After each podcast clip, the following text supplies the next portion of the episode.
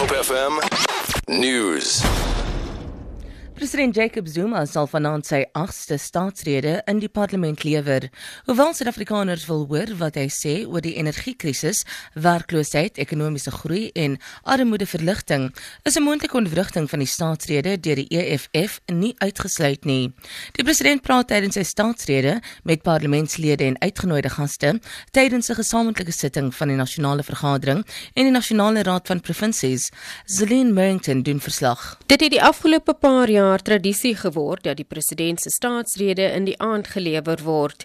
Die swierige affære is bekend vir sy mode, prag en praal, maar vanjaar is die geleentheid van besondere belang omdat die EFF voorgenem het om die sitting te ontwrig. Die reëls van die parlement gee nie eksplisiet toestemming vir LPs om vrae te vra nie, maar die EFF reken dit verbied ook nie enige iemand nie. Daar was onlangs berigte dat sekuriteit opgeskerp is vir die geleentheid, maar die parlement wou nie hieroor uitbrei nie. Die Kanaland munisipaliteit op Lady Smith in die Klein Karoo sê het net genoeg water vir nog 'n maand. Dit volg na 'n lae reënvalseisoen en die stygende temperature in die streek. Die munisipaliteit het onlangs met amptenare van die provinsiale en nasionale regering samesprekings gevoer om te vra vir geldelike steun sodat meer maatreëls ingestel kan word om die waterkrisis teen te werk. Die munisipale bestuurder, Morne Hoogbaard, verduidelik: Die jaar wat dit egter uh, het ons ervaar ons baie hoër temperature en uh, natuurlik baie minder uh, reën het uh, het geval in die tyd. En uh, dus is die gebied uh, as 'n ramp verklaar deur ons raad. En ons het ook versoek dat uh, die distrik en die provinsiale kabinet in terme van uh, rampbestuur wetgewing uh, dit dan ook so na nasionale regering verwys uh, om sodoende befondsing en ander hulp uh, aan Kanaland munisipaliteit te kan gee. Parmalat sê hy probeer onverpoost om al die besmette Pure Joy appelsaphouers op te spoor.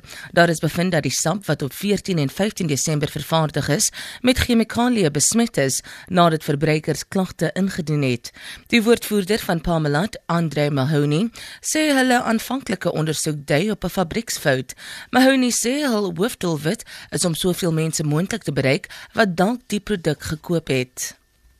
'n Italiaanse hof het die voormalige kaptein van die passasiersskip, die Costa Concordia, 16 jaar lank tronk toegestuur vir sy aandeel in die skeepsramp in 2012 wat die lewens van 32 mense geëis het.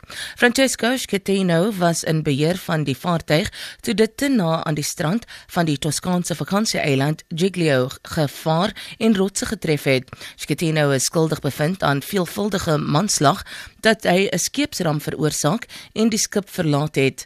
Dit is egter nie duidelik of hy tronk toe sal gaan voor die einde van die appelproses in Italië wat jare lank kan duur nie.